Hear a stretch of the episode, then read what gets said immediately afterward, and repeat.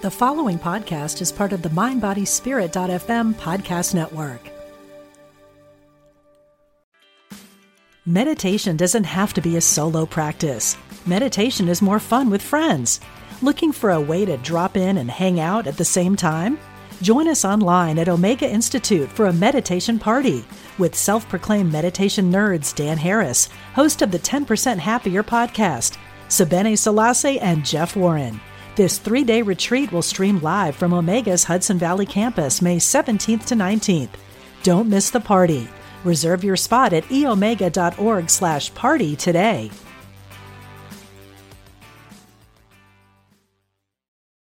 Your brain needs support, and new Olly Brainy Chews are a delightful way to take care of your cognitive health. Made with scientifically backed ingredients like Thai ginger, L-theanine, and caffeine, Brainy Chews support healthy brain function and help you find your focus, stay chill, or get energized. Be kind to your mind and get these nootropic chews at olly.com. That's O L L Y.com. These statements have not been evaluated by the Food and Drug Administration. This product is not intended to diagnose, treat, cure, or prevent any disease. Fascinating interviews, and compelling conversations. Be present. The Diane Ray Show. Welcome to the show, everyone. I'm so glad that you're tuning in today. If you're listening to this podcast, you're probably a spiritual seeker of some kind, and you're curious about those big questions in life like, what are we doing here? Is this all there is? What happens after we die? You know, the big questions, all of those things. You're looking for answers. I guess is is the main point. And maybe you've been through a few dark nights of the soul or times of grief and challenges.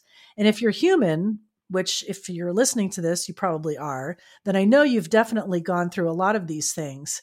And what I think is interesting in a lot of the conversations that I like to have is how you handle these events that makes the difference. And I think these are are interesting things to talk about. So I'm excited to welcome my guest today, Susan Pearse, and she joins me from Australia to talk about her experiences and her spiritual journey that she shares in her book, Spiritually Loose Uncover the Path to Your Divine Life. And Susan is a business thought leader and she's passionate about conscious leadership.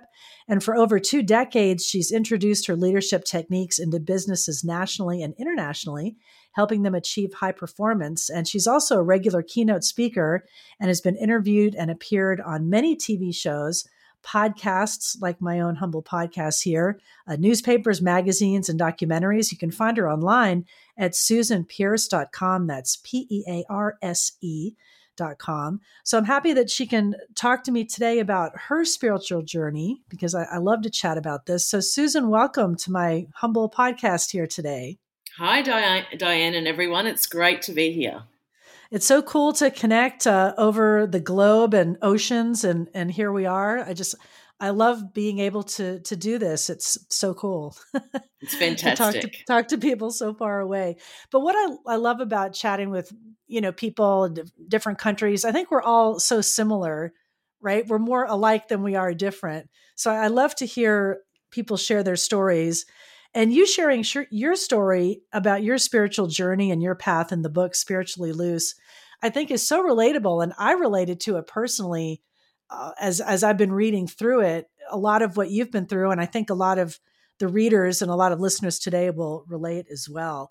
So I want to kind of just start from the beginning and your your growing up and your childhood and you know my introduction to spirituality and religion actually is kind of similar to yours. And I was brought up Catholic. You were brought up Catholic.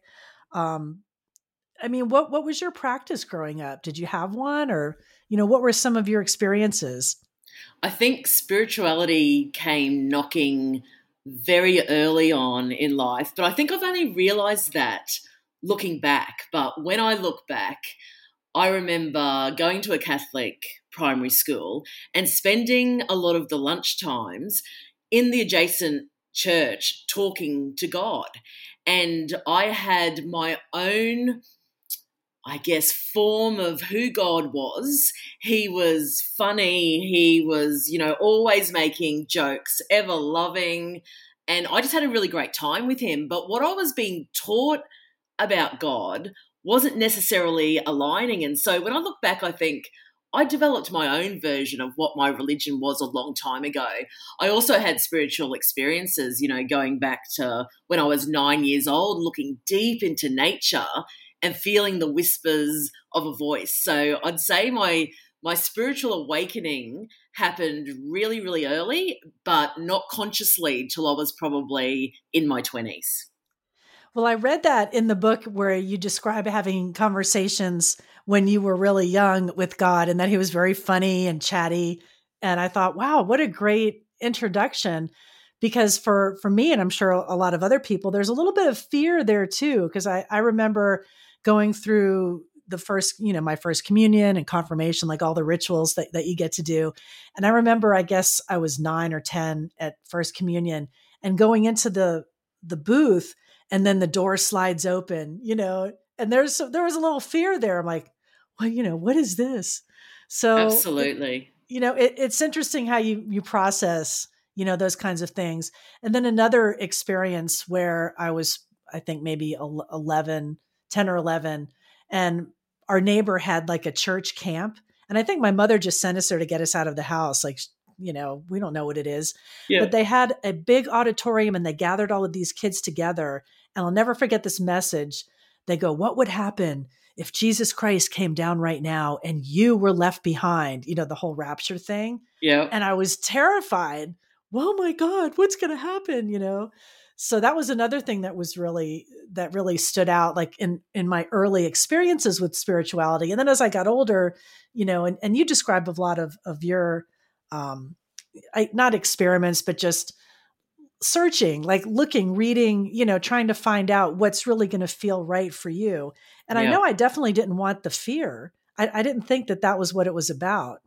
I mean yes. how did you deal with that you know I think I can relate to your experience as well. And I think, you know, young minds and brains in general tend to gravitate towards fear before they hear a lot of the more joyful and love messages. But definitely the thing I loved about my religion back then was the parts of God that were joyful.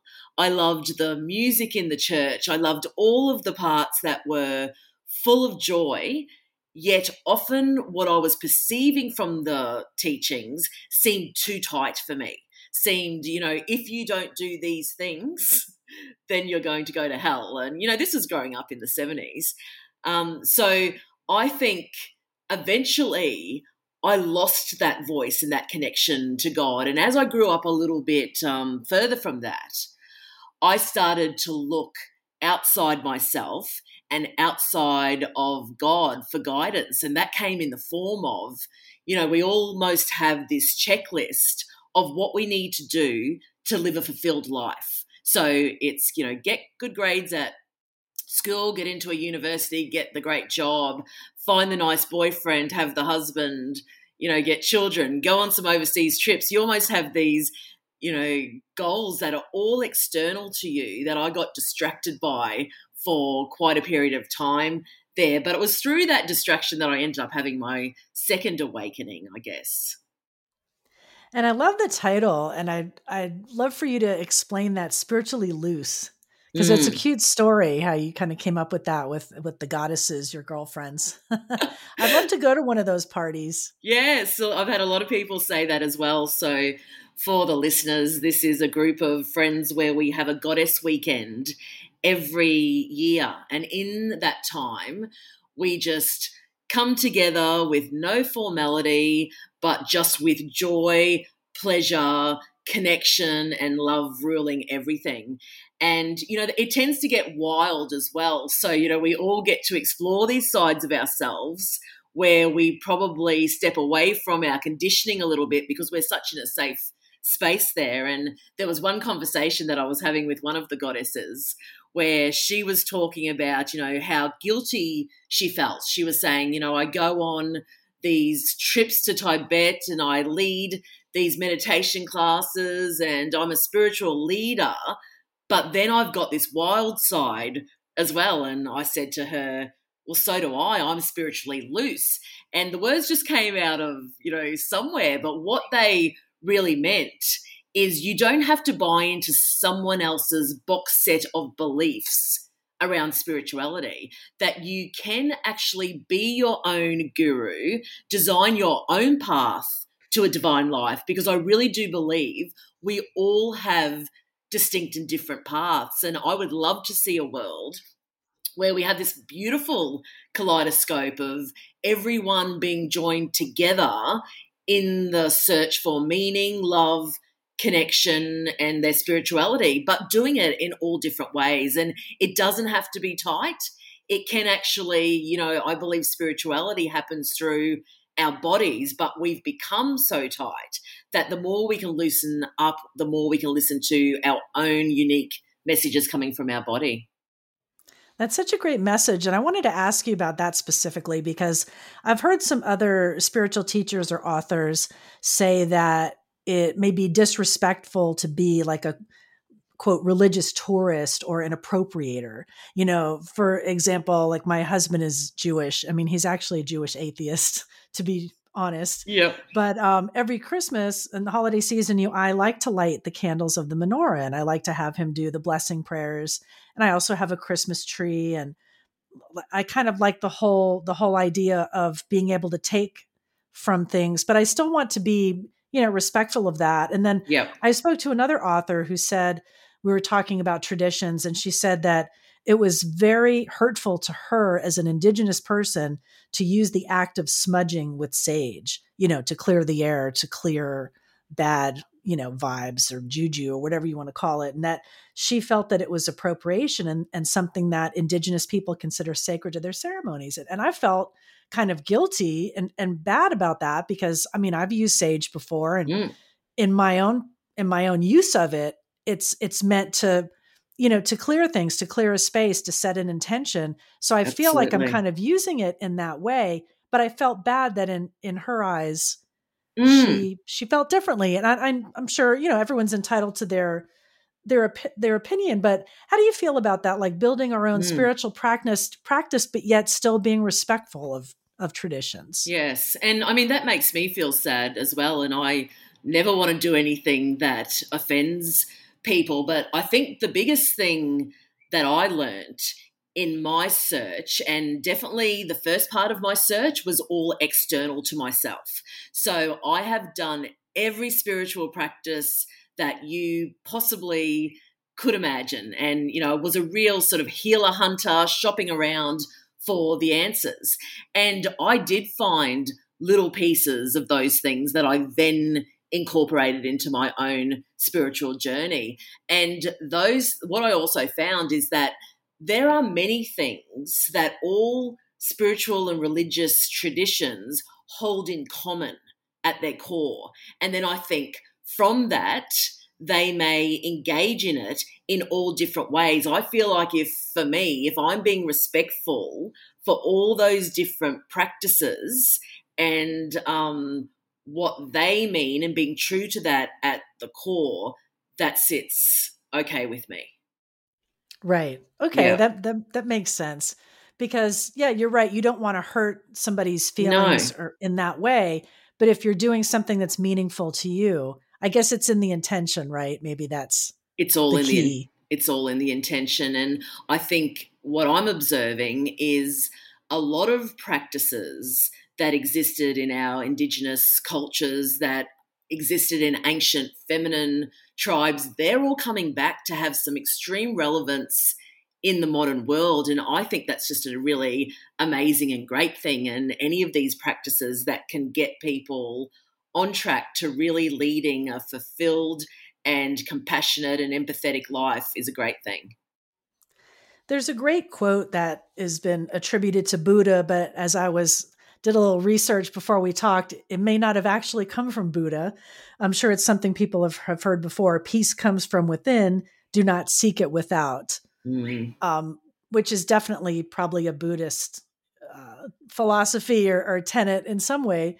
But do you think that's kind of the main message of, of the book? Like in all of your travels and explorations, that, you know, kind of wherever you go, there you are kind of thing. Absolutely. That's one of my favorite quotes as well. And you know, a similar one is from the Sufi poet Rumi, who says, and I'll probably get these words a little bit wrong, but, um, you know, do not seek for love outside of yourself, just remove all of the obstacles that you've set up against it internally. And I think that's very true. In the first phase of my journey, well, there probably was three phases. There was the phase of I will just get the material things and that will achieve fulfillment. I very quickly saw that all of those external things on the to do list won't bring happiness, won't bring fulfillment.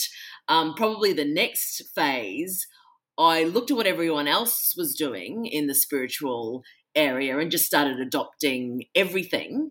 And then the third phase, I really connected back to the fact that I have a voice inside me, a map for my own spirituality that is guiding me every single day.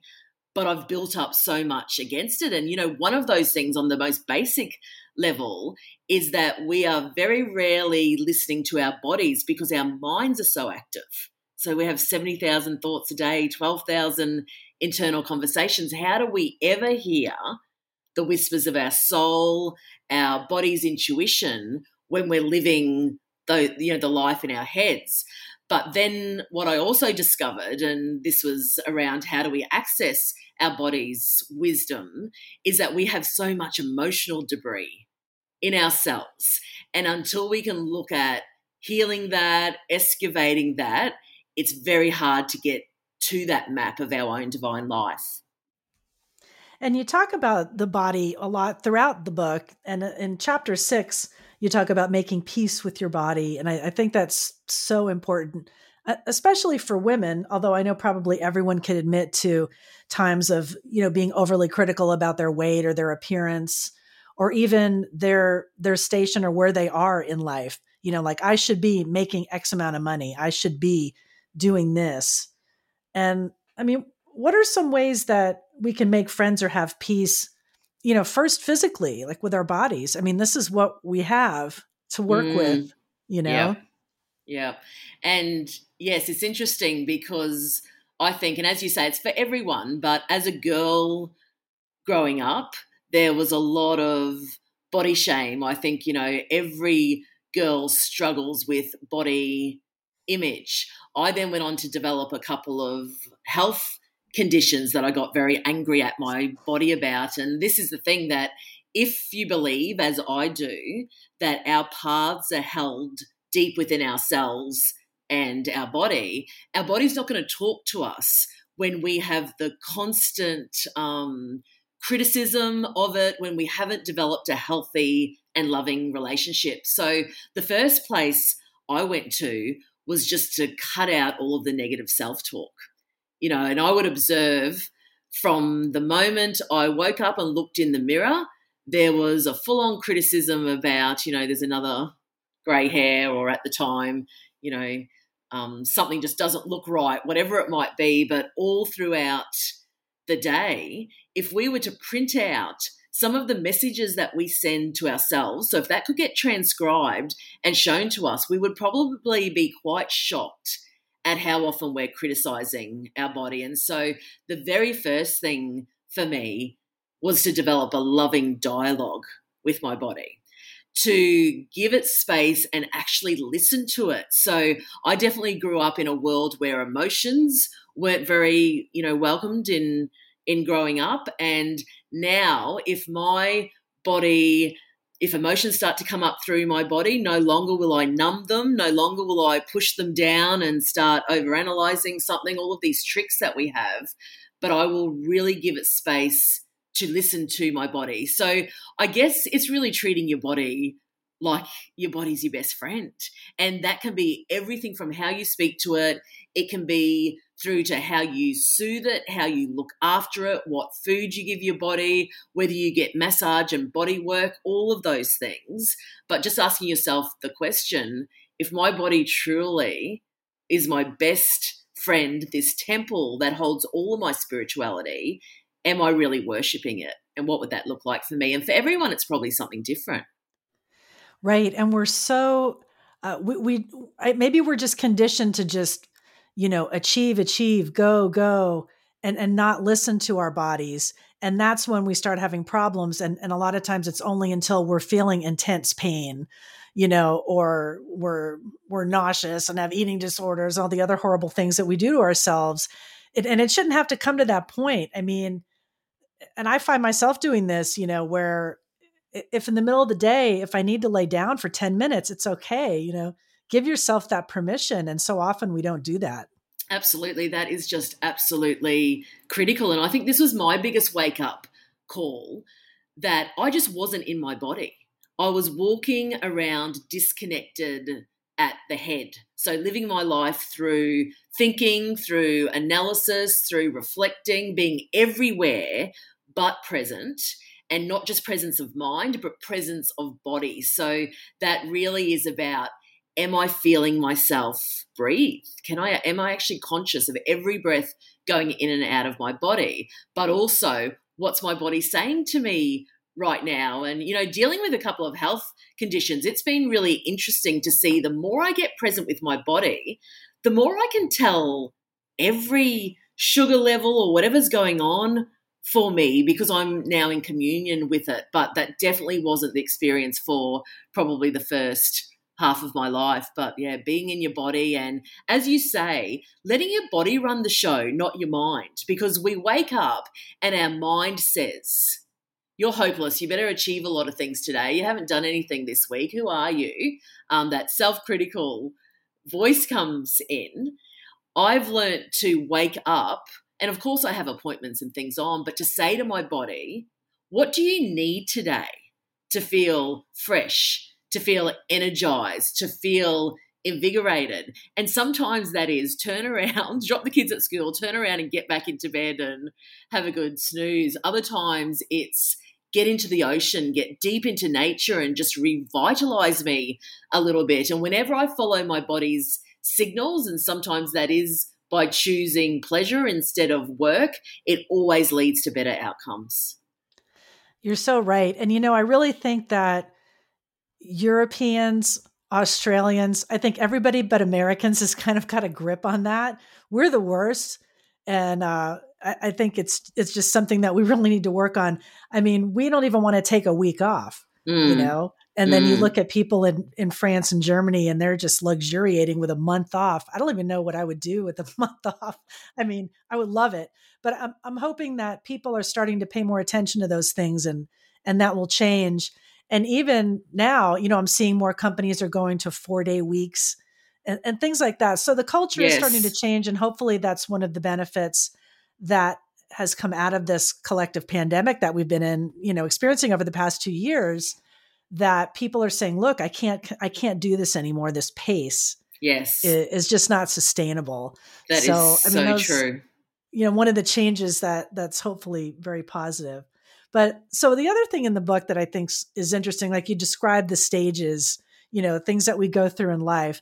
And I think a lot of times, I mean, now that I'm a little quote older, you know, and you get some gray hairs, that that's really the time when you start reassessing or things start to shift. And maybe it's like a natural thing that happens, um, like Dr. Wayne Dyer would call it like the morning and the afternoon of your life. And he did a whole program like that and you you talk about in the book like your your quarter life crisis and that you know things that just hit you in the middle of the head life will just like smack you between the eyes like you need to pay attention to this and and do you think some things have to kind of happen to shake you up before you really take a look at these things yeah well this is the interesting thing so i believe if you're not looking at yourself if you're not doing the work and really you know looking at coming into connection with yourself, my experience is that something will happen to put you on the path. And so for me, in my quarter life crisis, it was a marriage breakdown and which just turned my life upside down. And you see with a lot of other people, it tends to be triggered by a health crisis, a relationship issue, a career crisis. But I would love for us all to be on kind of ahead of that to say, I don't need a crisis to get me on the right path, actually live a conscious life from the first place. And that kind of means being aware, doing the healing of your own initiative. So I'm now in my midlife reinvention, I'm going to call it, because it's not going to be a crisis. And I'm definitely approaching that in a completely different way. I don't need something to knock me on a path now. But what I certainly will do will work with that phase of life. As a woman, I feel like this is my most powerful stage of life. What do I want that to look like? What kind of legacy do I want to leave? And I think, you know, for men and women, it's a really important questions to be reflecting on in midlife. Absolutely. And I think getting rid of those old societal tropes, you know, you're too old, you can't do this. Like I'm, i was talking to my my younger brother who's 52 and he's just belaboring this. I'm 52, I'm single, life's over. Why are you telling yourself these messages? Is that society telling you, you know, that you're not looking like the six pack 20 year old? You know, we all had our time for that. I, I didn't have a six pack at that time. I wish I would have had something close to it, but you know, we I think we need to throw out those old uh, societal messages that just don't fit anymore because look, we are living longer, right? Just generally. So there is a lot of a lot of life to live you know at at these times Absolutely. and we should make the best of it. Make changes if you have to. That's so true and we need to change the narrative. Yes society um, views aging a certain way but we have our own destructive narrative around it just like you're talking about with your brother. So i've definitely been exploring how do i change the narrative to actually say as I mentioned before, I'm in the most powerful stage of my life. I'm coming into a place where kids are getting more independent and I can focus a lot more on what I want to give back to the world. But it's all about how we look at it. Right.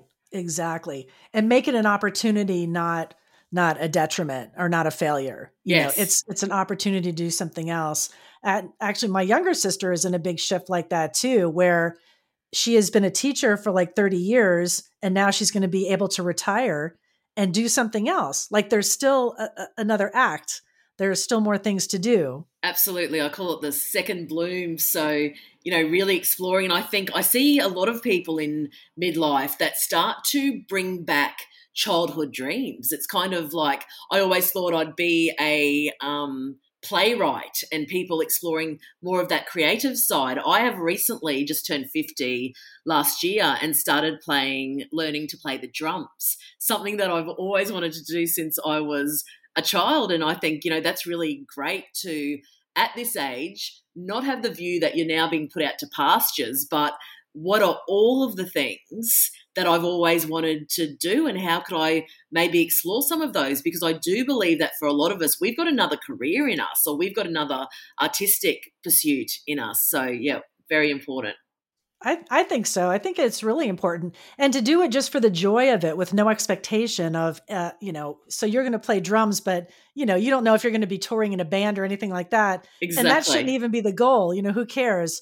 Or if you like acting, maybe explore a community theater group or something like that, or dance. You know, you may not be able to be a, a premier ballerina, but you could still take classes or be involved in a group or something like that just to bring yourself more joy. Yes, that's and, so yeah, true. We definitely I, need more joy. yeah, and I think um, as part of my search for the answers and in Spiritually Loose, I came up with 13, I guess, principles that are my manifesto for how I live my life. And one of them is around let joy navigate your ride through life. That I think if we do more things that fill us with joy, and as you say, really good point, and another one of mine is tread loosely and lightly, let go of all the expectation, let go of all the attachment about where this should be heading.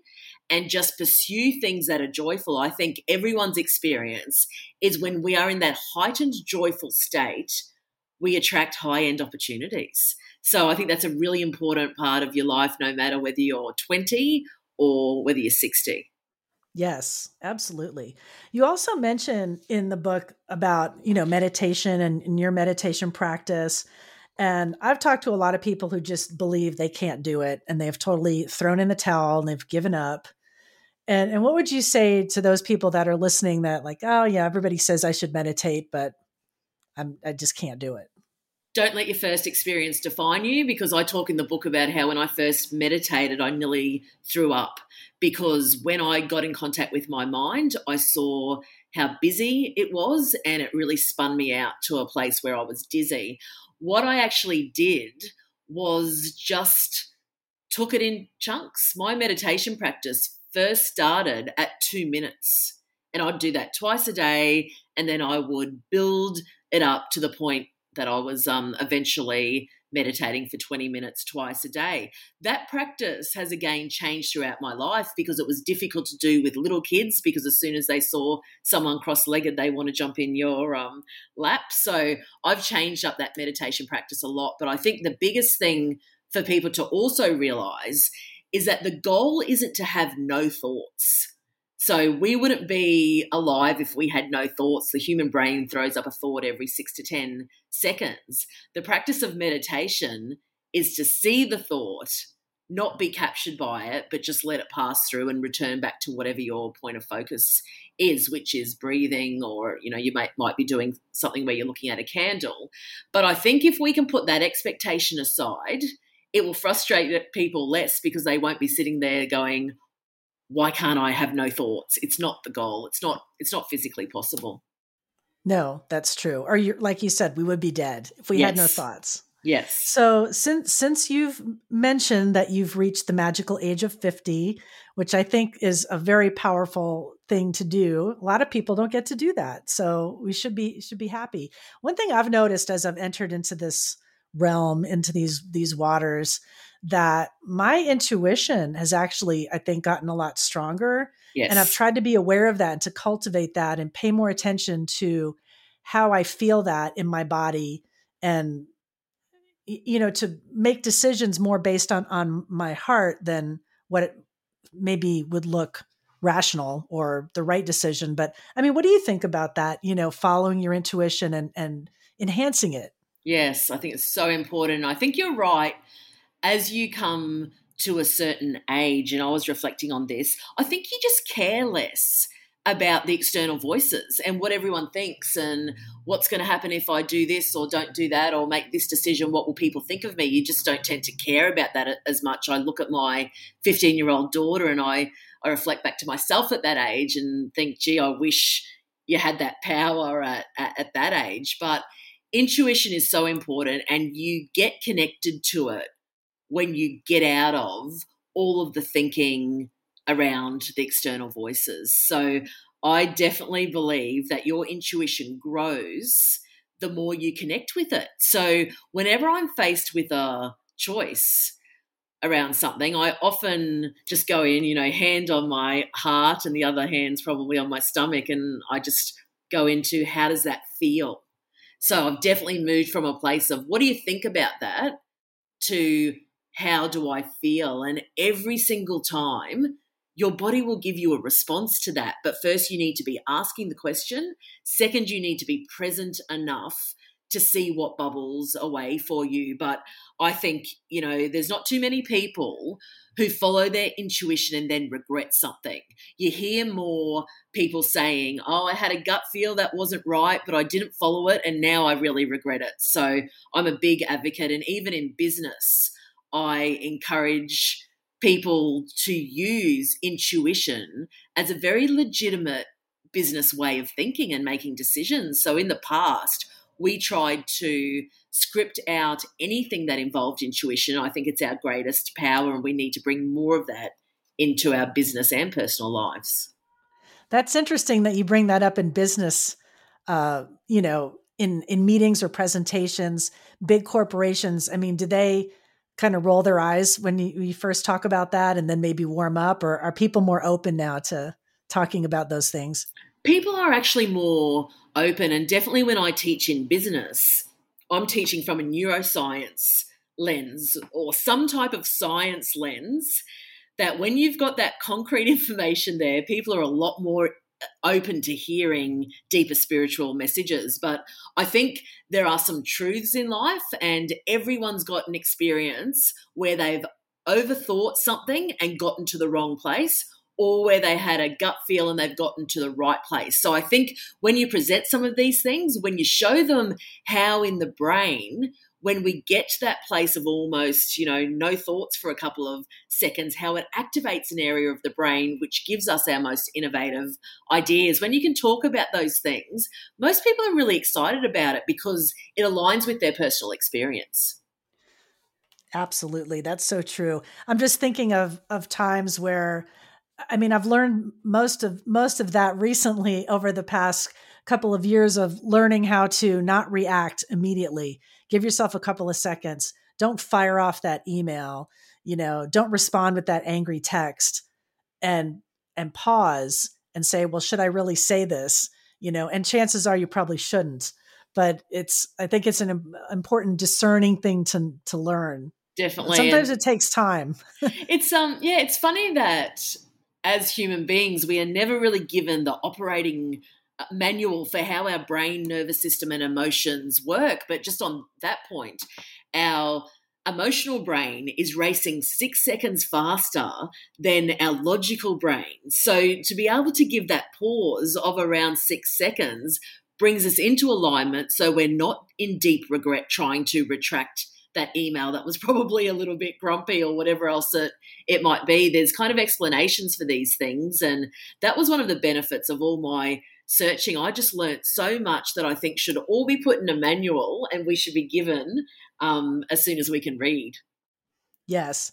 And I like that you've even distilled it down to six seconds. I didn't know that because we've all heard count to 10. Yeah. We don't even have to do that. We can just count to six and, uh, probably save ourselves a lot of grief. Absolutely. There's so many great um, insights and, and, stories in the book. Um, another one I, I, thought was good, a good reminder is compassion. And practicing compassion is such a great exercise. And um, I knew a, a teacher that would keep a picture of someone that they really couldn't stand, you know, on their desk and practice sending them love. It could be any anyone, political figure of your choice.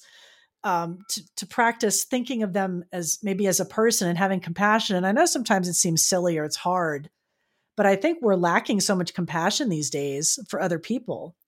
Yes, I think so. And I think it's a really important thing. And this probably circles around to the conversation we had at the start about um, the smudge sticks and the whole thing of spiritual materialism, where people are picking up spiritual things for their own benefit and advancement and forgetting that the reason we engage in things is because we want to bring greater connection to each other. We want to work as a whole. We want to serve each other. And this is where compassion to me becomes a really important thing. And one of my principles was around use your body as a channel to do God's or the universes or whatever you want to call it work. It's not actually just for you to say, I'm now happy or I've got everything I want, but how can we actually all connect to evolve humanity to a different level. And I think when that intention's not there, you're more likely to slip into all types of spiritual materialism. Yes. And the sooner we can get to that place, I think the better. Yes. You know, for for all of us. So, what do you think your plans are going to be now that the book is out? I mean, are you going to be doing some traveling and speaking or what would you like to see or what do you hope to hear when people read the book? Like what's been your favorite reaction so far? I think overall just about everyone who writes in talks about how relatable it is. So how the stories they could have written for themselves that some of the things that were going on in my mind at different um, places they had experienced as well. And so that's what i'm really happy about that.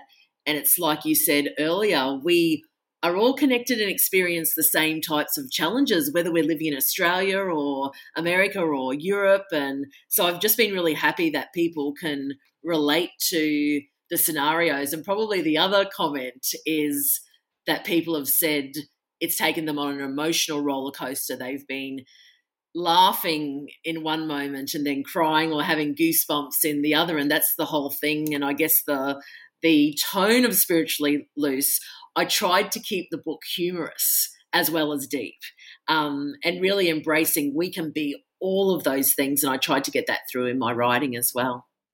Oh, you did definitely. There's there's a lot of of humor, you know, and from from your experiences and just in the voice, you know, that you share just kind of jumps off the page. And now that I'm talking to you in, you know, very much what you see is what you get. Yeah.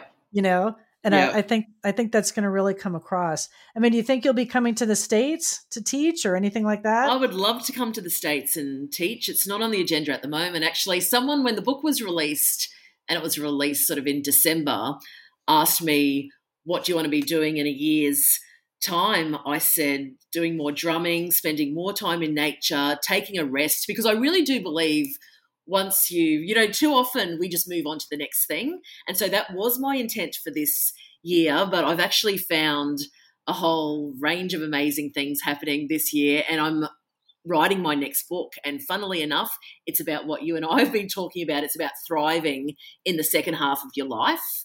And so, yeah, it looks like I'm writing another book. I've got lots of exciting things going on. And yeah, I would love to squeeze in a trip to the States. It's not planned at the moment, though. Well, hopefully at some point you'll you'll have to let me know if you make it to California. Absolutely. But the, the topic of your next book, I think that's so timely and so needed right now. We we need to know it's okay to you know do something different, make a pivot, you know, try something new and and it's it's not too late. There's there's hope and happiness out there. And and your book's a great roadmap. I think it's going to give people a lot of a lot of great ideas and things to think about. So I want to send people to your website too. What is the the best place to get in touch with you if they want to just have a comment or say hello?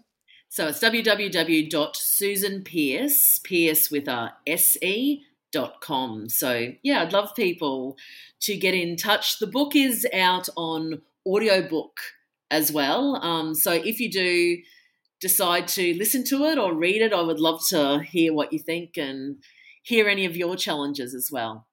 Is it in your voice? Did you read it? I did. Oh, that's great. So you have, yeah. you have a lovely accent, so I'd like to listen to that. Thank you. Um, yeah, it was that was experience in itself because the book was deeply personal to me, and then narrating it, it was a really amazing experience that I felt like the book was still teaching me even after it was published. Yeah, that must have been a fun experience. I've only done one audiobook before, and it's a lot harder than people think. Yes. And I can imagine when you're reading it, your own words, that might be a little bit easier, but it's still a challenge. Yes, definitely. For sure. But it's been so fun to talk to you about this. I wish you so much success with the book. And thank you for stopping by the podcast. Thanks, Diane. That was lovely, lovely to connect with you.